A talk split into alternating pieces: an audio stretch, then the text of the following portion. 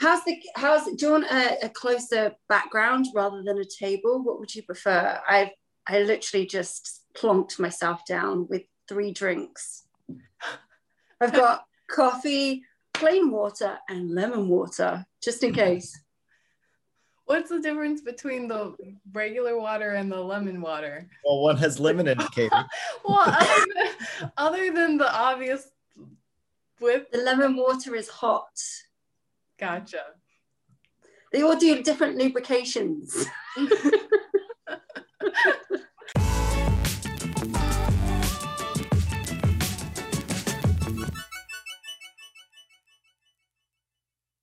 Welcome, everyone, back to the Miss Art World podcast. I am your host, Catherine. I am my co host here with me, Samuel Cooksey with Samuel Cooksey Project. Uh, welcome, Samuel. Howdy, everybody. Great. Uh, like, howdy. and then we have a super special guest today. I'm really excited to talk to her. It is Katie from is it is your whole thing welcome to the bright side that's your whole whole thing. Welcome to the bright side. Welcome so to the bright I, side. And I have kind of two, like two different entities, actually probably three different entities off of that. So I've got Miss Brightside, which is my fine art practice. And then um, I then I steal the bright side and then I become Katie Brightside. I don't know who I'm called. I'm kind of everybody. and you are a world traveler. Um, I was listening to, uh, you have a couple podcasts on your website, which was really helpful. And they went into kind of where you started and where you traveled to and how you came to Hollywood, which is a very interesting story that um, I, if you could share with us, that would be great. It was a, a, kind of like, if I can kind of sum it up in a like my short space of time, um, I went to university and my first job out of university was working for the United Colors of Benetton in Italy. So as a 21 year old, I arrived in Italy, not being able to speak Italian. I realized quite soon that I couldn't get very far in my fashion career without being good at Italian. So I decided to move countries to an English speaking country because yeah, I'm lazy. Um, I didn't want to put the hard work in, and um, and then arrived in Australia. And then after ten years of living in Australia, I realised it was one of those places. I mean, there's a, a band called Jet, and they had to come to America to make it big before they were accepted back in Australia. So I kind of had the same philosophy. So I went back to the UK um, after being like estranged for 11 years um, did my master's in fine arts, dabbled in uh, the south of France for about nine months, and then um, I moved to America. So, and I moved to uh, Los Angeles in particular because by this point I've lived in three countries and I was cons- like decided to speak to a white witch who does natal chart readings to say where I would be happy. And she said Ethiopia or the west coast of America. So, um, because I've been working in the realms of Hollywood and the female identity, that was kind of like, I'm going to move to LA. And I didn't know anyone. I arrived in West Hollywood and had a glorious first morning, met a guy, got a job. It was like it was like the you know American dream crazy. It was great. You got a job the first morning? Yeah. have it set up already, or no. you walking down the street and he's like, "You, you're gonna." I just, I just, I just met the, my Airbnb host um, had a connection, and I became friends with that interior designer, and I got work straight away which basically formed Welcome to the Bright Side. Mm-hmm. So uh, I guess the, what I'm saying is the white witch that I consulted was completely right because I've never had it that fluky before. You know, I've arrived when I arrived in Australia, I didn't have a job and I got a job within about 10 days. So, I mean, I'm used to being on the back foot and running forward, but I didn't expect meeting a guy building a company on my first day.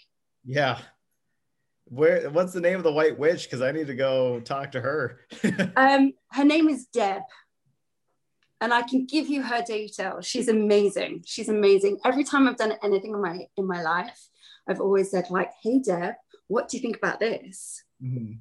She always gives good advice. Did you know Deb beforehand, or were you like, hey, I want to speak to someone about my life and just randomly found her? No, I had been working with her for about 10 years. Okay. An old old colleague of mine, um, uh, they were sister-in-laws. So I uh, once I knew that this this amazing woman could read your future from these like you you basically give over your date of birth, the time that you were born, and where you were born, and it was like she read me in two seconds from the chart. It was quite amazing Wow. And i think that's quite important. And i think that's why we often seek outside advice like that because we want someone to understand us.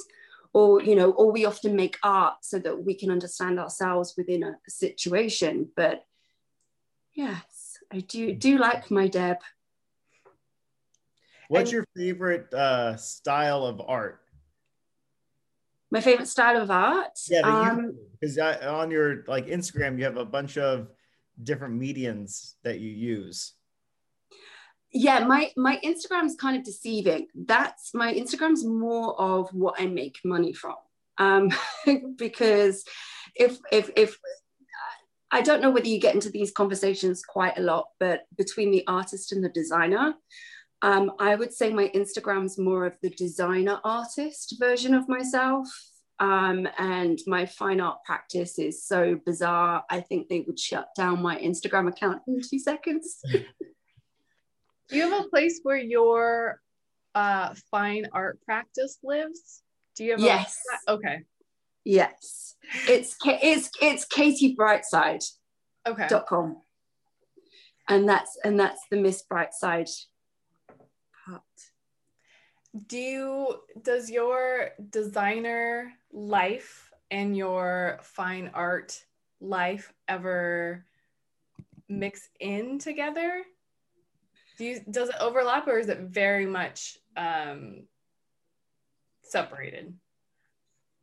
I initially I would have said years ago it would have been separated. So I trained as a fashion designer um, and worked in that field for 15 years, and then went back and did um, my master's in fine art, in which they completely deconstructed me. Um, and I'd kind of gone in with this illustrated portfolio um, uh, with a performance aspect and then all of a sudden i just started sewing again. And i thought i'd like my fashion days were done. And so by the mere sewing of the masks that i make so i i make the some of the body of work is about identity and an identity within relationships. Um, so i make wolf masks that represent ex-lovers. And there is just this bonkers practice. And it's something that I wouldn't necessarily make money from at this stage. It's great to exhibit, great to put, um, uh, you know, looks great on the website, but it's just very difficult to sell at this point. So um, I arrive here with these bags of masks, thinking in in, a, in the US, thinking that I'm going to be this amazing fine artist, and you know everything's magic's going to happen, and I'm going to I'm going to meet Paul McCarthy, which I did in like about a week. My manifestation was super cool, um, and yeah, I realized I couldn't make you know it. It's going to take a lot longer than just arriving. So the design practice happened from taking the story and the narrative and then i'm trying to bring that across. So it's the two of them now. So i try to bring um, the power of storytelling to the artwork. So it's more than just a picture. Mhm. or So something with- designed for a particular thing. So with the mask, you said that it's it's from ex-lovers. Is Mhm. it from the person that you're you're making the mask for, or is it yours, or is it a combination of both? It's um the mask. I well, I'm collecting them. So there's um, uh, I'm I'm hoping to have a retrospective before, so that there there there it will be a huge body of work, and I make them in reflection of those relationships, and I kind of uh, write a piece of poetry that goes with them too. so if uh, if I asked you, would do you mind reading a, po- a piece of poetry with it? Do you have yeah, it on? sure. What about the one you have the mask uh, with the tie? Uh, yeah, the. I, I haven't written the poem about that one yet. Oh, did I pick the one? I'm, I'm, I'm sometimes a little bit behind the curveball. Um, what about the one with the? Uh, it's a kind of looks wolf-like, but also it's very white, kind of a abominable snowman. Don't have his. I have the one next to it, the one with the USA on it, which was from which was from a Bruce Springsteen concert. Oh, nice. So he took me to a Bruce Springsteen concert, and that was one of the the things that he bought me. And so I start like putting elements of the clothing and things that they have bought me into these masks. Oh, cool. Um, and they're all made from uh, like childhood development fabrics. So um, like they're like a plushy type thing. So um, if you look into childhood to childhood development theories, um, when a child screams for the for the toy, the soft toy, it's orgasmic. And so there's that context that's thrown into my masks as well. Okay, I need to find the poem. It, this one's called the Wo- wolves that venture out of the woods see if i can find it Because you're right. Like I was kind of thumbing through before we were talking, I was going through your other side, and uh, it's you're completely right. It, there's one side that's uh, different than your art side. yeah Because I, was- I was looking at the um, like welcome to the bright side and kind of yes that and like listening to some of the things you have on there, going through the Instagram. But if you go to uh, katiebrightside.com, you definitely see more like art. I think what people are normally traditionally thinking of art.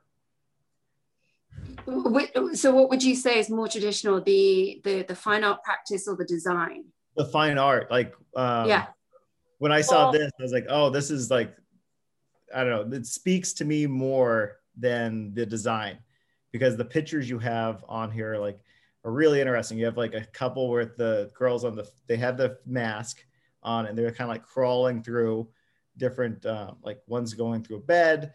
Um, one of the pictures I really like a lot um, is like one of your first ones called Hole, and it's the girl almost looks like with a clown, uh, a mime face. I would say not a clown, but more of a mime face on, and um, yeah, it, it's very interesting. Well, and I think um, Samuel, you have been, how do I say this? You are used to kind of performative, conceptual artwork, whereas I think a lot of people who aren't used to weird art would say that your um, other site with your wallpaper designs and illustrations Mm.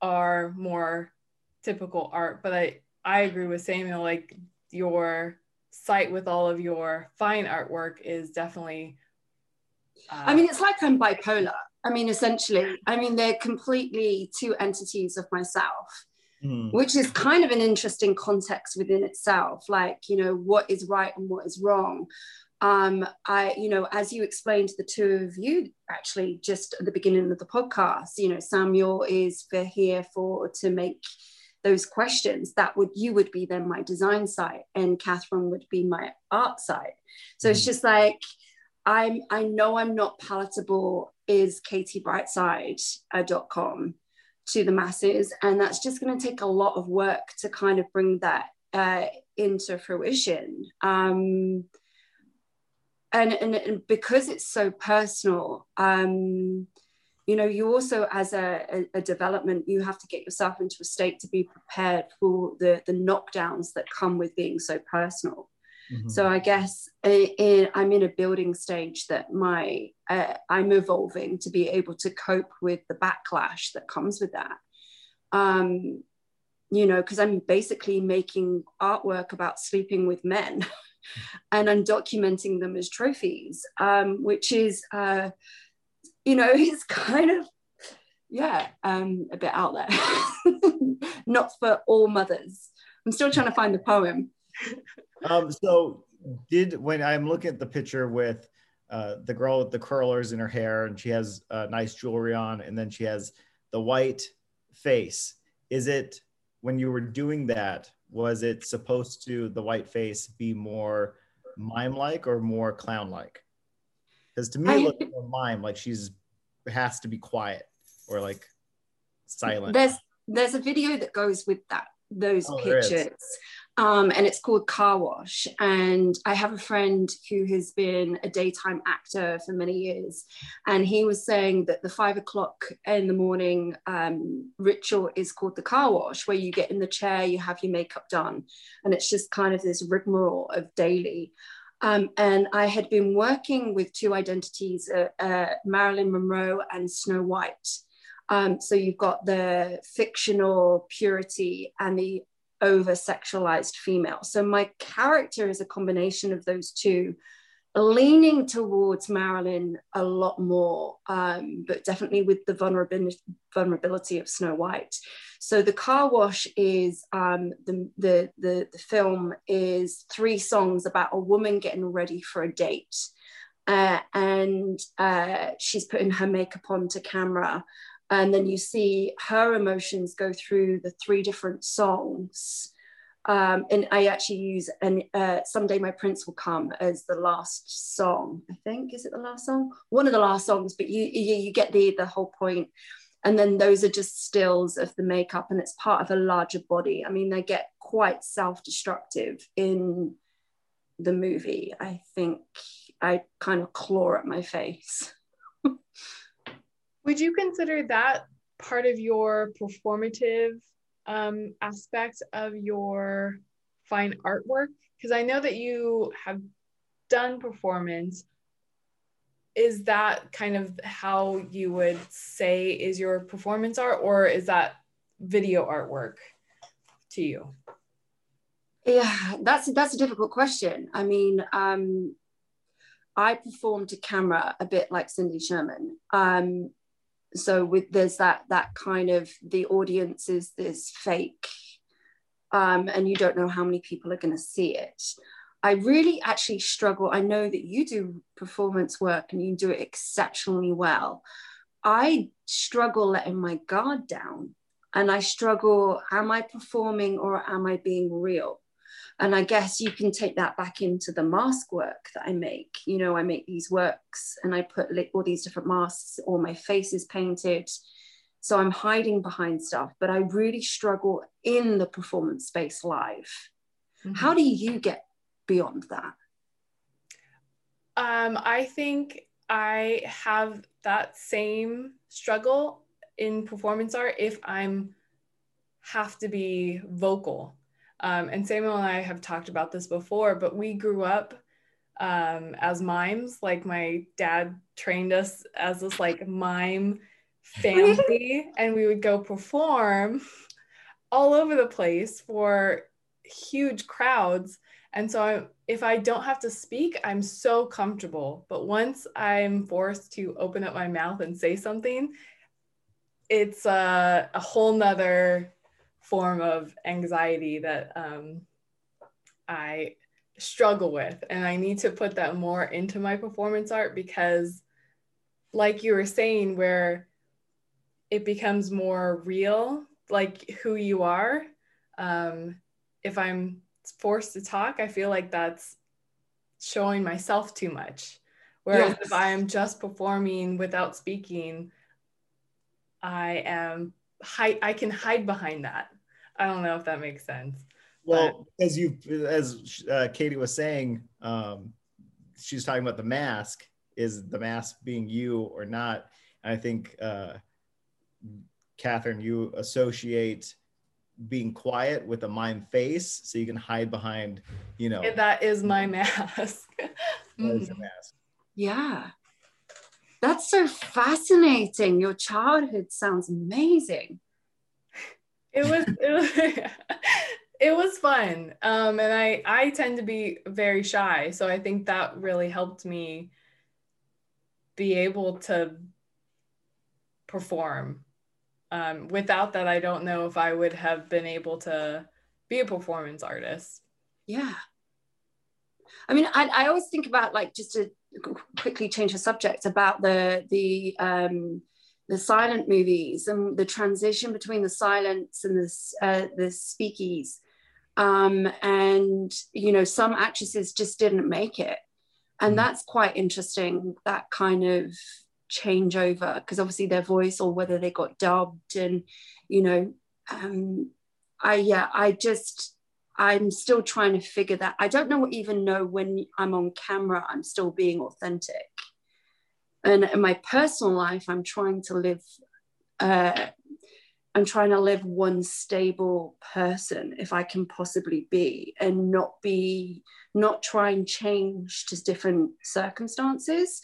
Um, and I guess that's why I started working with masks to try and figure out all these different identities. And when I'm putting on, you know, if a cute guy walks in, am I like, you know, like a bit more uh, uh, flavorsome? Oh my, well, what am I doing? How am I behaving? So, because at the end of the day, we only have our most authentic self. So if we could be that all the time, we would be probably maybe more successful in different areas of our life.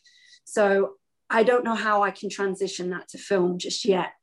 I think with Car Wash, because the the the the, the film was so focused on my face, um, I'm trying. I think that's probably my most successful video piece, but um, I'm still trying to work with that and trying to be at one with the camera. But then, as for putting an audience in front of that, I think I would completely freak out.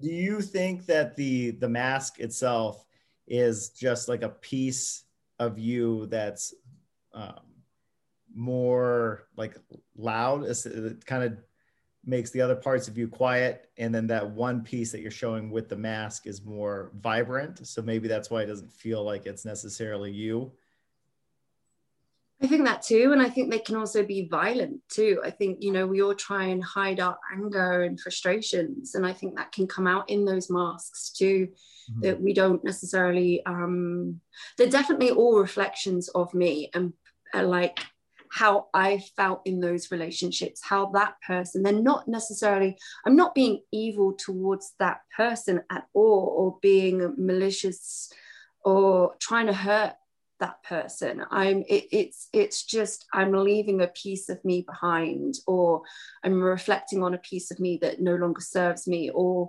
or maybe i found something in that relationship that i also want to celebrate. So uh, they're definitely an evolution. I mean some of the recent masks are really insane and they're not on the website yet but they're just they're vulgar.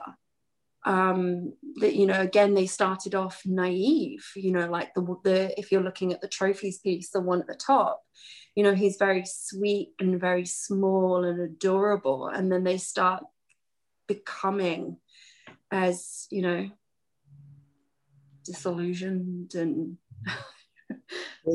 so you're a lot of times um the the the female in the pictures is wearing the wolf mask is it the mask they put on to attract that male, or is it showing more of a the the male is forcing that female to be what they're looking for?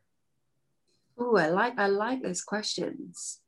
Um, I think you'll find that they are me being the the wolf. I'm the wolf you know, and again, that's the evolution from um, Snow White to Marilyn. You know, she's definitely a wolf, she wolf. Mm-hmm. So, um, so then you are the one hunting the man in, in this. So then it's you um, taking on the persona that that wolf wants in order to get your prey.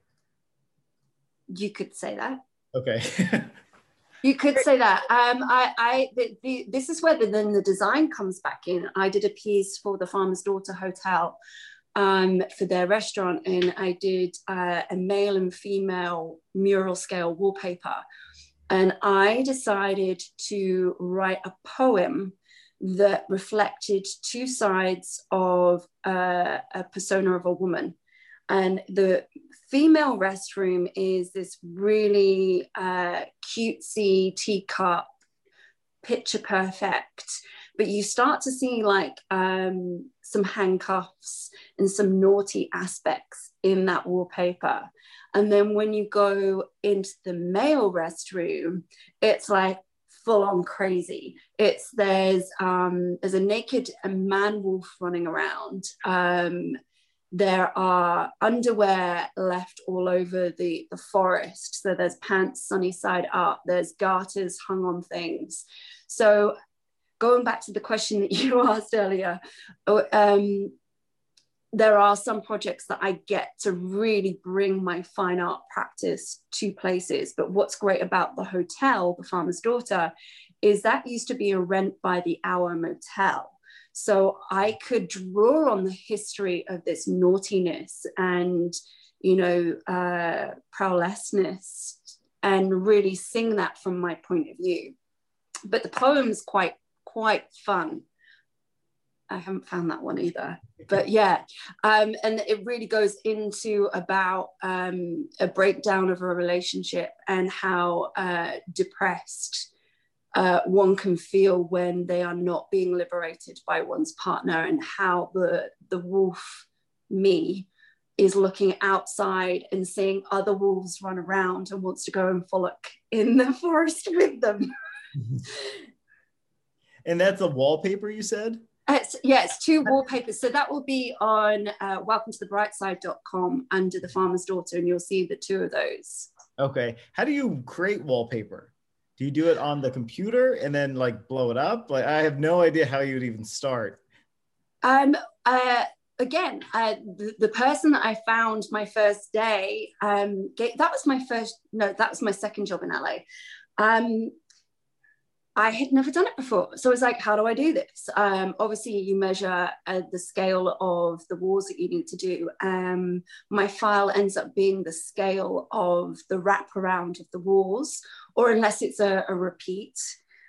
Um, and then I just illustrate things either in hand. Um, I my style with my design stuff is there's hand whimsical hand drawings and then strong vector art. So you've got this cross between these two things, which eh, eh, is definitely something that's been in my work for a long time. So, and then I scan it in and then I send it to the printer and they print it out and then an installer puts it up. Ta-da! So could someone buy your actual wallpaper if they wanted to put it up somewhere? Yeah. Oh, that's awesome. And what's interesting about your wallpaper, um, and it's on your Instagram, and I think you have it on your YouTube, it's all hand drawn. It's not. Yeah. So she, every piece of it, she does by hand, which I, I, in my head, I was thinking that you would do it on the computer. Um, so I think it's super impressive that you're doing everything by hand. Yeah. And you talked a little bit about why you liked wallpaper so much um, and it was something to do with your mom. Yes. Yeah. No. Um, I don't know whether it was the same in America as it was in England, but like this whole home renovation used to happen. Like even if you didn't have money, just every couple of years they'd slowly move around a different area of the house. So like you know in 1984 it would be the kitchen. In 1985 it would be the lounge. In 1986 it would be the study space. And each every time we would go around you know wallpaper was quite i'm showing my age was quite famous in the 80s like in seven well it it launched on from the 70s was the pinnacle of wallpaper. Everything was wallpapered. My installer says that during the 70s um, people were wallpapering cupboards doors like everything. Like it was just kind of and you can start actually seeing that come back actually is a big fashion right now but going back to my mum, we'd go to the DIY center and we'd be looking at wallpapers and what my mum was trying to look for. And this is really clever. She's uh, an accountant, so she counts things um, in relation to design, which, you know, you wouldn't necessarily think she was creative, but she's super creative. So you'd be looking and like the bowl of cherries, for instance, and where that bowl of cherries repeats on the wallpaper. And uh, obviously, home phones back then were on a lead.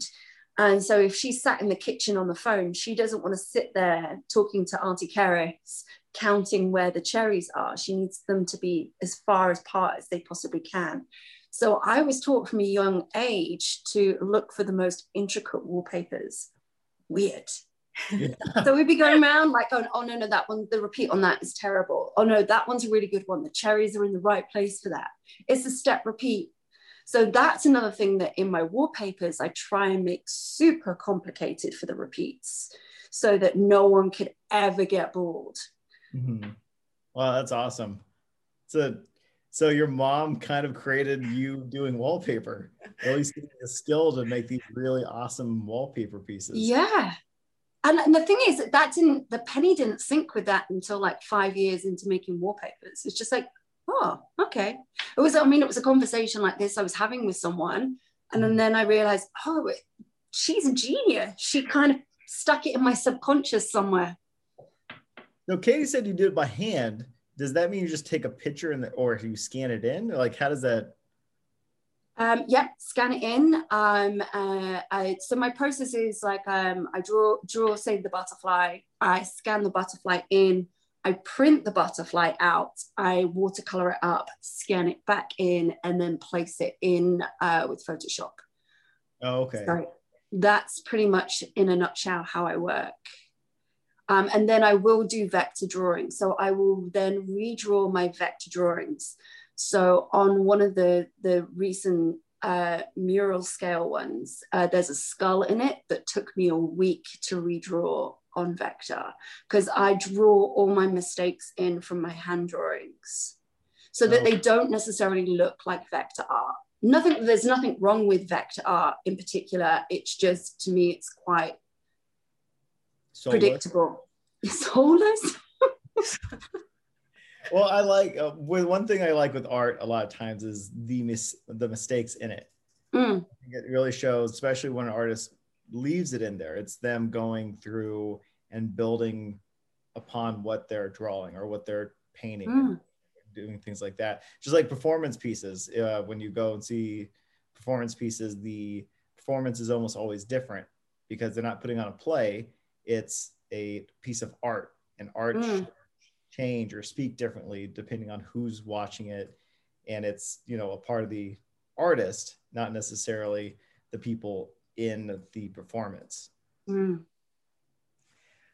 Going back to your fine art practice, would you say that the uh, masks are the most current series and it, is it ongoing? Are you still creating masks as you find lovers? And do your lovers know that you create masks? I don't know if it's during or after the relationships ends. I don't know how that goes. I kind of I kind of give them the heads up before anything happens. Like, hey, you do realize I'm going to document you in this, and they're like, they don't really understand, and then they're kind of quite proud, and then they just hate me for it afterwards. um, the, this, I mean, the ultimate goal is to meet a guy I want to keep.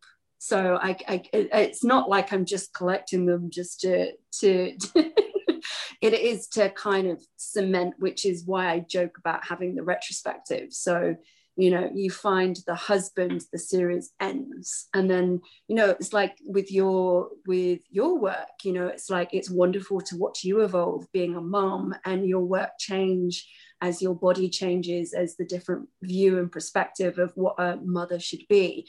It's wonderful to see that. Like I, I hope to kind of assimilate that into mine as I meet my husband and have a child and like how does that look?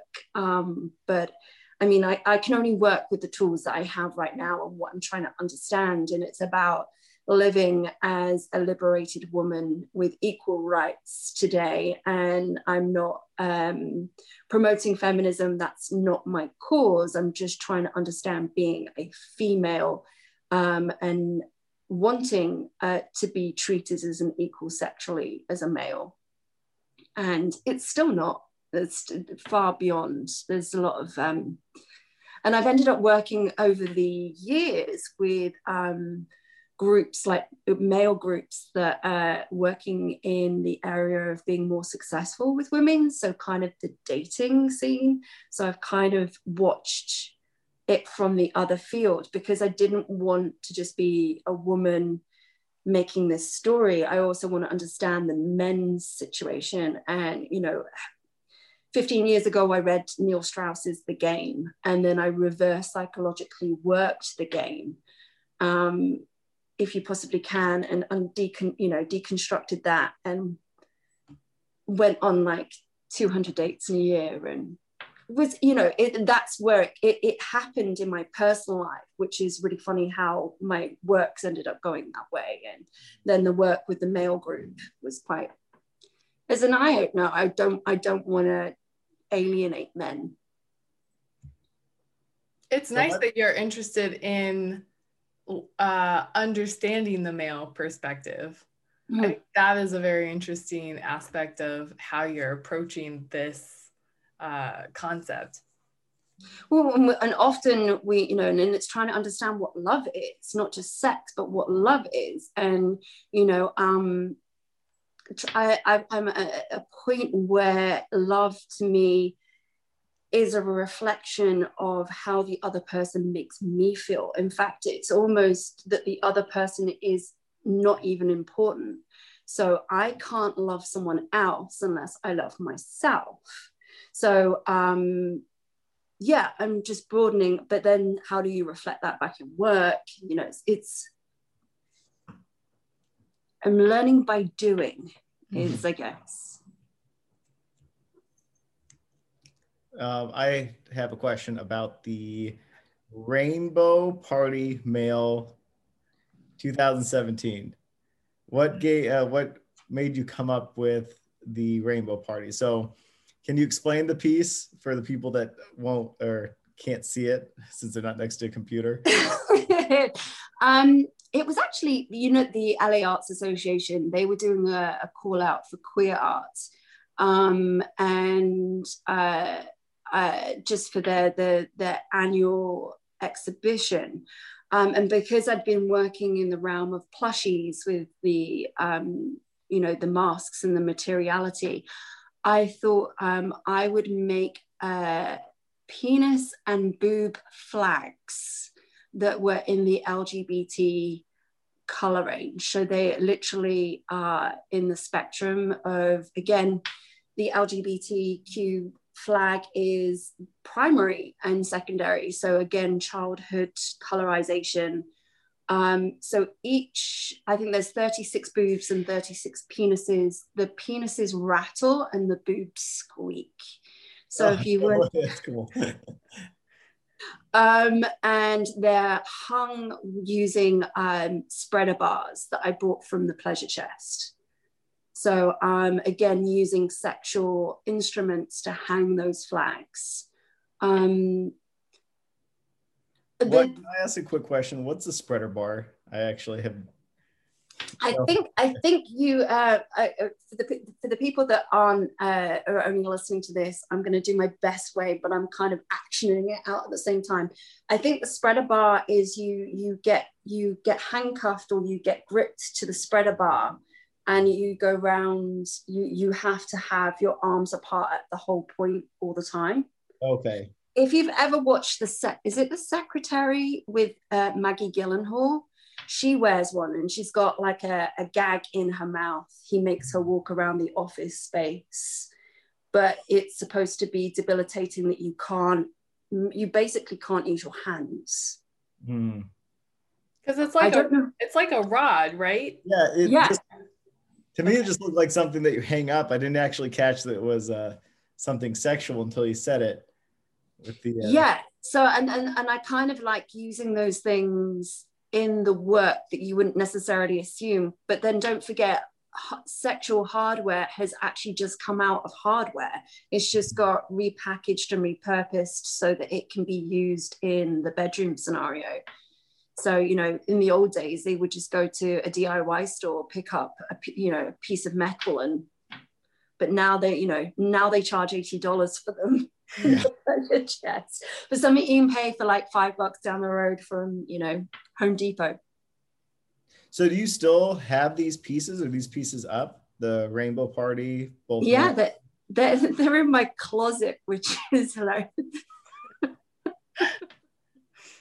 because Um, really yeah. interesting to look at. Like the the female one has um, like a nipple piercing with a chain that goes to a couple or two boobs, Yeah. Yep, and then like the males have cock rings on them. yep. I guess they're nipple clamps. There you go. nipple that's it yeah no i just i uh they they the, the form of them when they're together is so beautiful and i mean i really love them um and i made a surplus and did a collaboration project with a painter in which we then nailed the penises and the boobs to the the, the painting during like uh, an inclusive type of performance art. And it was really interesting watching people pick up the boob or the penis, make the joke, then nail it in. It was actually quite delightful watching people's reaction. And actually, I quite like that element of performance when you bring the public in and watch them feel that range of emotions. Um, I then also did the same like kind of performance esque at a party where I wrote a sign that said the land, uh, forgive me, is it the land of the free, home of the brave? Yes. Um, I did a hand painted sign, and again, you had to pick up the boob or the penis and nail it into that. It was during, and there was the option of putting the Trump mask on as well. Um, uh, again, in the rounds of the LGBT community conversation, and I, I managed to get um, what's his name? Who's the the porn star that hangs around the strip? I've got a picture of him nailing one in, which was quite funny. Uh, male? Is it Ron? Male. Ron Jeremy, yes. Ron, I've got a picture of Ron Jeremy nailing a penis into the sign, which is wonderful. Yeah. What um and I know COVID is happening, but have you been able to do any of your artwork lately? Have you been able to show it anywhere? Um, I've been lucky during COVID. I mean, uh, I had I had created a new business model before COVID, and then so the whole of COVID, I was allowed, uh, or gave me the permission to illustrate everything. So I think I got through about 300 illustrations during that time, um, and created a new business. Um, I've been lucky to show at Tag Gallery uh, in a couple of shows.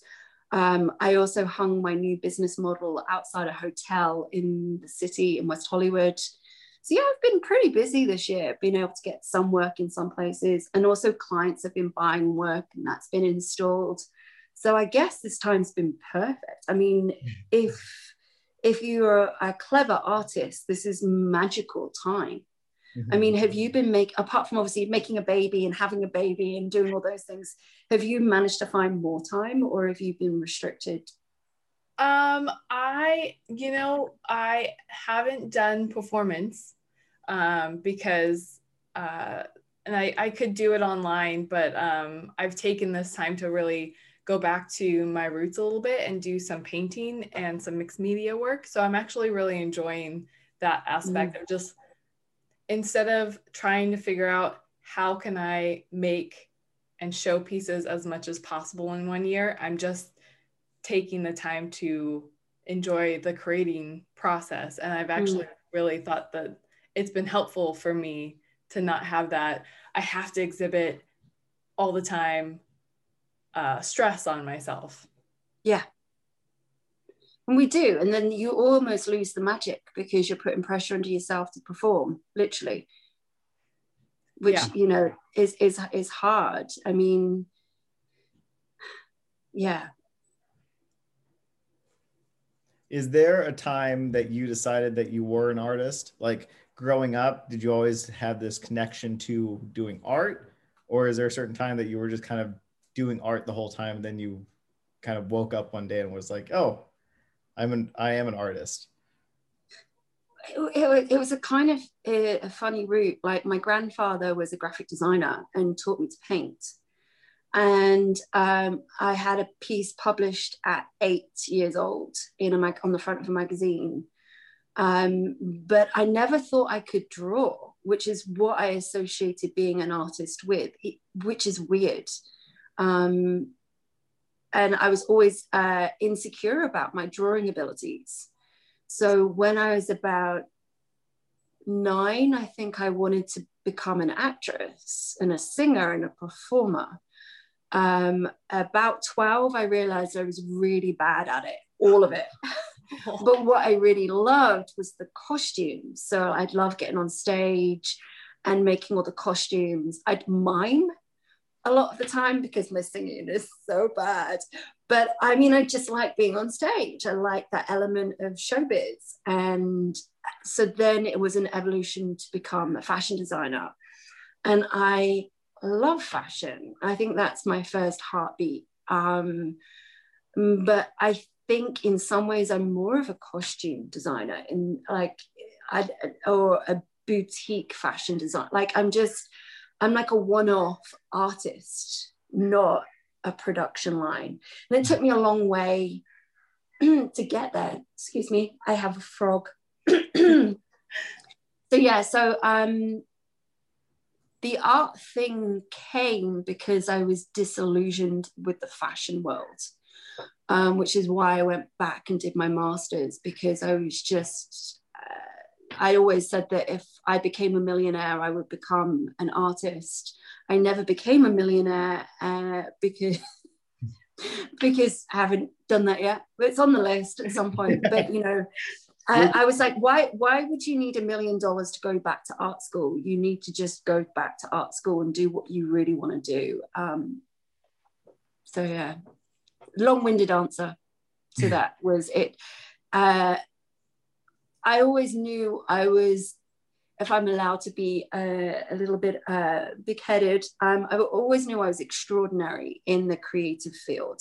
I just didn't know where it should be focused um, because I was maybe quite um, I mean, in your bio, you talk about autism and not autism, you talk about dyslexia. That's right. I think in some ways, uh, I think I, I, have dyslexia too, um, but I also think I might be slightly autistic in some ways. I think there's different levels, and I have uh, uh, I'm an introvert extrovert. Um, my younger years was very much an introvert, um, uh, debilitating, I would say, because I was so emotional. So it took me many years to be really confident in who I was. So I could never have I could never bring that extraordinary t- talent through because I needed my personality to be able to come to be able to handle, like I said, the backlash that comes with being a creative or being in the public space. You know, it's a very vulnerable putting your work out in the world. And I need to not be able to break down and cry. I need to be indifferent to any outcome, whether it's success or failure. Mm-hmm. So I always knew I ha- I was an artist, but didn't have the, the ability to be able to handle that. Okay. Have you gotten um, backlash from the work that you've done with your um, uh, art practice? Yeah. Yeah. Yeah. Yeah. Um, but I I'm quite good at utilizing that and using it for my benefit and often they say things that are, is what the people they say the things that are uh, in line with what i'm trying to say anyway which is the irony that they're coming from a negative perspective mm-hmm. so you've uh, learned how to use it for your own uh, art like for your own fuel to make your art even further. So yeah, okay. And like even uh, back on my masters, um, sorry, frog again. I picked the wrong drink. I went for the coffee and not the hot lemon. um, yeah, uh, uh, back at university, I mean, I was 33. Um, so one of the oldest people back on my masters. Um, uh, we were in a kind of uh, show and tell scenario where a couple of the other master's courses came in and I full on got slated uh, by some of the students. They just we it just turned into an absolute ruckus. And it was quite amusing because at this point I hadn't said anything. It was just other artists. So my whole work became a massive debate of whether it was art or not. And the mere fact it was in conversation meant that it was art. Mm-hmm. So that's how I concluded that conversation. But I mean, it's hard to hear when, you know, you have full on um, eloquent, uh, incredible humans at some of uh, one of the best schools in the world literally ripping at you. It's just like, wait. But it's, I mean, we, we need those things if you're going to put your work out into the world and be proud of it. What was the piece that they were debating or like what did it look like? Well, I did um I did a performance piece um dressed as Red Riding Hood and I put out um some playing cards in front of me and I asked the audience to pick up a playing card and on it was a secret. And then I put on the wolf mask that represented the secret, and then I gave the secret to the audience. Um, so, uh, so intimate secrets about those relationships that were in front of me, um, and I I positioned myself in like a picnic scenario where I was sat on the floor, and everybody else was above me, which was even more vulnerable because if you know about power play, Mm-hmm. Um, if people are above you, um, it's a. It, I find this interesting in a psychological point of view when I'm in, uh, in in an argument scenario. If you position yourself taller than someone else, um, you tend to elevate your position and your opinion a lot more. So by putting myself on the floor, I purposely made myself vulnerable, which then turned into this shit show of an argument. Mm-hmm. But it was it was it was good because I could handle it. I was 33, you know, it was a little having maturity, whereas being, say, doing fine art as a 21 year old, I would have just probably burst into tears. Yeah, and I probably had a very hard time getting back into art. Yeah, yeah. It's Just very What's, different oh go finish i was i'm sorry no it's just very different like doing my uh, uh, bachelor's in fashion i mean i i was a really naive kid. You know i thought i was old, you know like you do when you're young you think oh you know you know everything. And i'm just like i had no idea what the world was like. So you know. Early 20s that's yeah. the hard time because you want to be independent but you're nowhere close to being able to survive on your own without eating just top ramen and peanut butter sandwiches, basically. Yeah, and we are on a, a, a, one of the worst courses in history. Like to do a fashion degree where I went, I mean, they killed us. I mean, it was unbearable, and just the political and vulnerability you put yourself through it was horrible. Mm-hmm. What's one of your favorite pieces that you've done to date? Ooh, that's difficult question. It's always the, like the last piece that you do, right? Is do you find that with uh, with say a written piece of work that you've done, it's always like the last interview that you've done, or however you write. Catherine, do you say the same? Is it your last piece? I don't know. I don't like a lot of my own work. I have, uh, I'll do it and I'll be like, well, I should have done this way better. But um, I do really like, and I think uh, I, I like the pieces that I'm working on lately, like uh, the video piece where I'm pregnant and I have the um, milk dripping down in the bathtub. That's a piece that I'm like, that, that I hit the nail on the tub because it on the I hit the nail on the head. Yeah. to me, that was like so true to how I was feeling. I was being vulnerable. That I that's my favorite piece because I think it was just so so what I had in my head, it came out to be exactly what I was feeling. But a lot of my I think a lot of my performance artwork I'm self-conscious about because I always think, well, I could have done this better. versus a video piece where I can really go back and adjust it if I want to. Mm. I mean, that's a wonderful thing about making. I mean, I love making video pieces because you, you that control aspect that you bring into it. Um, gosh, I I would actually say my uh, it's a cross between my design stuff and my and my fine artwork. So from a design aspect, there's a piece called Mad Worlds that's 2,000 hours of illustration. Um, it's absolute bonkers. And uh, one of the, so it, for those who don't know, it's a mural scale wallpaper that repeats. So you can buy it as a mural or you can buy it literally to go around the whole entire room. Um, it's 150 inches by 100 inches and not much of it repeats. It's literally complete original context from beginning to end. Um, and it's about, it started during, uh, it was preconceived during COVID, um, but obviously came into full like embodiment during the the quiet time and dealing and understanding depression what does that mean the dark side of being alone uh, life death so it's like there's like all these skulls there's like butterflies beauty transformation it's like it's if a piece was to see inside my brain that would be what it looks like and i've printed it black on black as one of the colorways. So it's like super, like, uh, you don't even know it's there.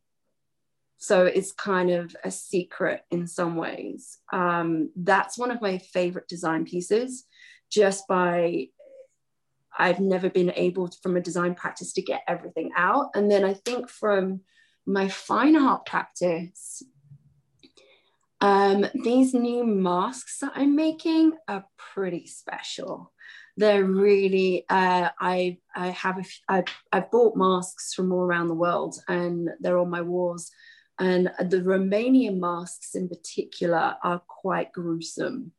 Um, a lot of them were made uh, obviously folklore um, but are warnings to put them, you know, people will put them on outside their houses is a warning.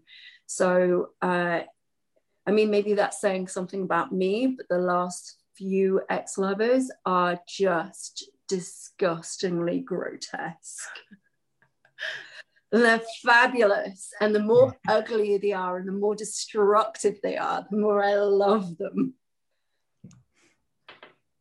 Which I think is interesting because then it makes me wonder about um, like our American culture is do you see a difference between your past lovers from the different places that you've lived? Like, is the American men that I'm assuming you're dating, maybe they're not American, but they're just like a little bit more grotesque than the your previous lovers because of the American culture. I think as you get older and the longer that you're single, the more, le- if you're lucky, the bigger lessons you've learned. And then you start noticing uh, similar patterns of behavior, not in the men, I'm talking about obviously yourself. And you're just like, so the grotesqueness is about me and those American men, not necessarily about being American. It's just like, wow. I mean i've had epiphanies like you know as as i'm evolving. Like if i and i'm so proud that i've learned these lessons and i guess you learn your boundaries in a relationship. So no it's got nothing to do whether they're italian or whether they're this or that i mean that definitely adds to the flavor or the colorizations of the masks of what they're bringing in but yeah I think it's it's more to do with me in this time, in this place. They're pretty pretty exciting. And, and I and, don't have them up yet, right? No website. Okay, so that will. They're coming. Soon. They're coming soon. Okay, great. I think actually um, Ryan from Tag Gallery is going to do an issue on me in uh, September for his new magazine. I think they'll probably launch in there. Okay, perfect. So yeah, we'll do some. I'll do some crazy weird stuff, but they they they are magnificent. Like in a kind of like, oh my god, they're so horrible. Well, I'm excited to see them. What when they come out, we'll uh, post them too, so that our listeners Yay. can keep up with uh, yeah. your new work. Yeah, but it's just it's just like it goes back to your piece, Catherine, um, about you know, do you think that you know, as a woman and our evolution uh, with our bodies, that do you are you most proud of that piece because you have completed uh, what you were designed to do, which is be a mom. Like, it, it, is there any feeling towards that in the piece?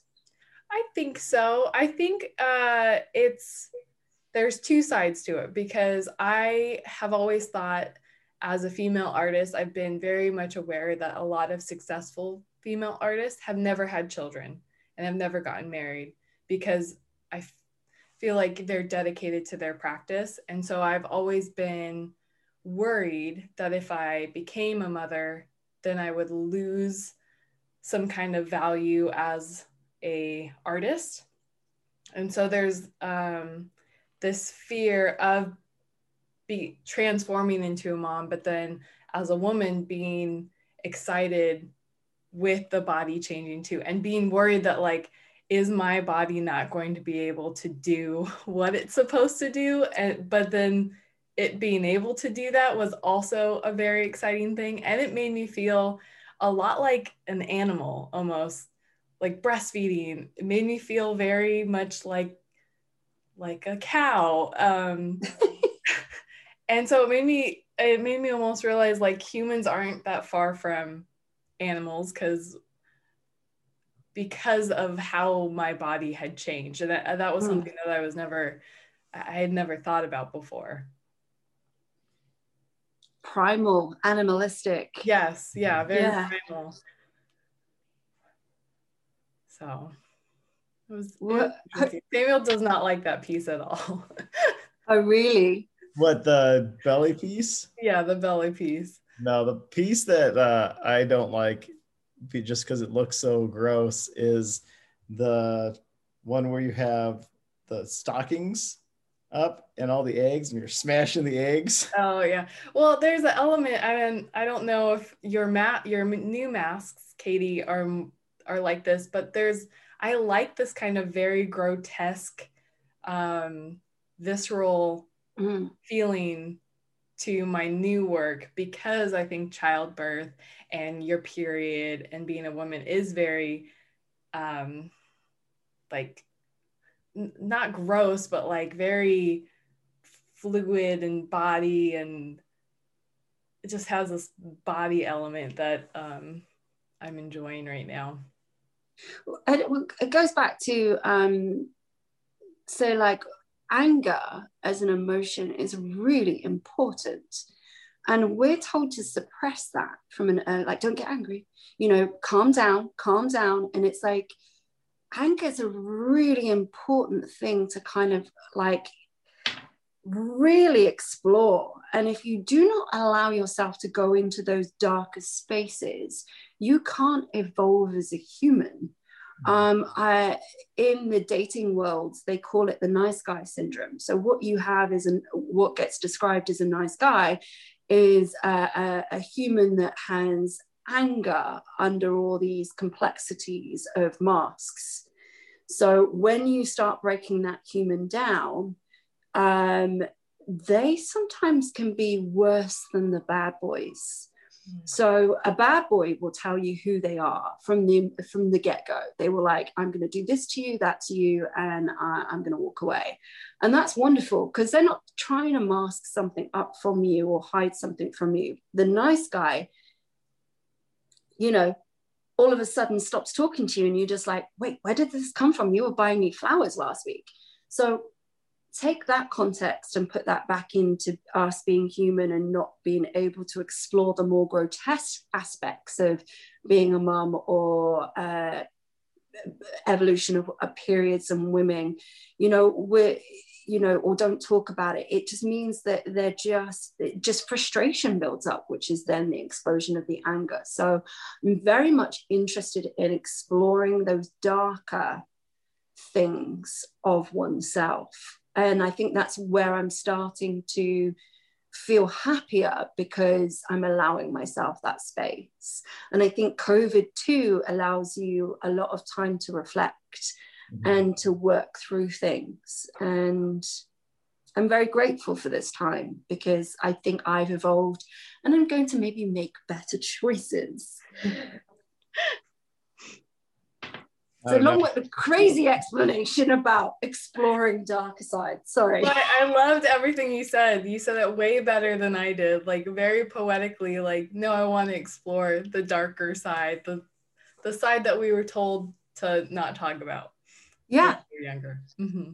And and it, and, it, and it's it's it's fascinating and and there's so much beauty in it without having to harm a hair on anyone's head. It's just, I think that's that's where I'm feeling the passion for my life is living living in the dark side or the bright side.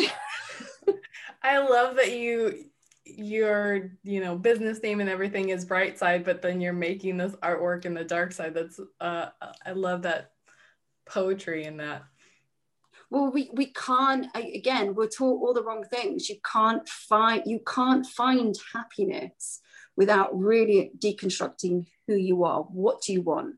And it's taking in all those things and not dwelling in it you know it's not dwelling in the the the the debilitating you know i still get very emotional like i'm just very an emotional person and it's not um uh criticizing myself for that. If I allow the time and space, I'm then move through it. Um, and it's wonderful. Going through all your artwork, it's really fascinating and just getting the, I love getting stories behind all the art pieces.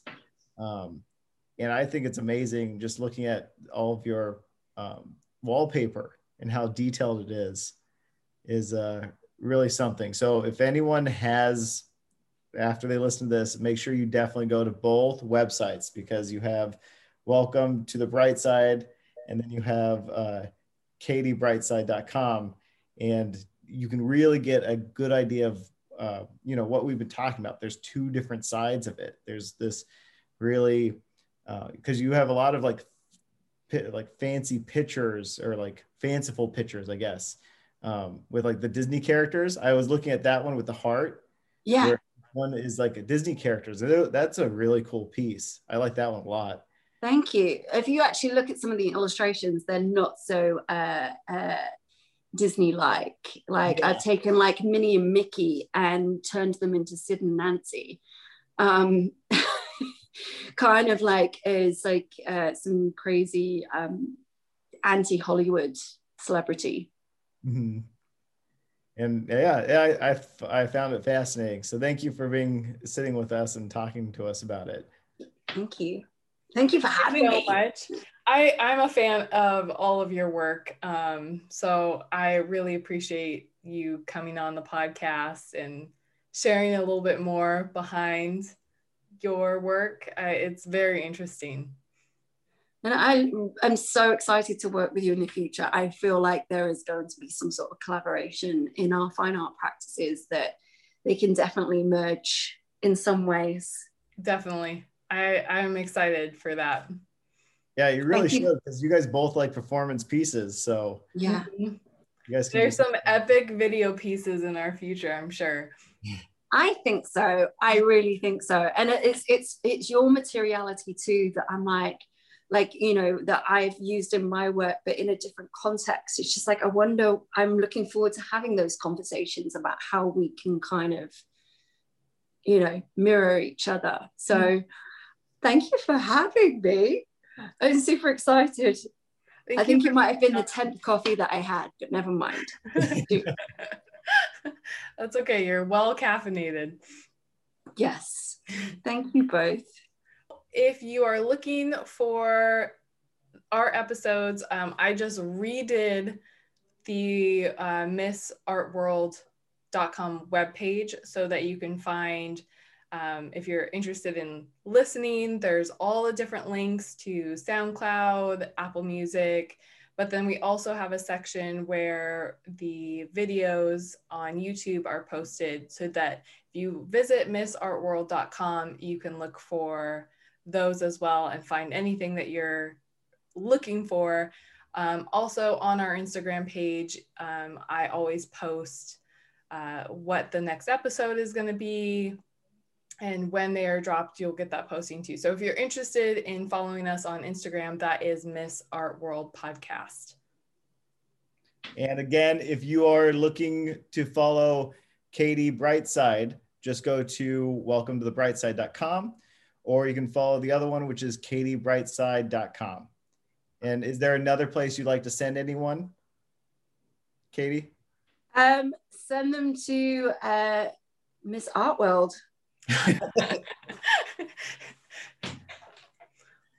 well, thanks, guys. Bye, everybody. Bye. Bye.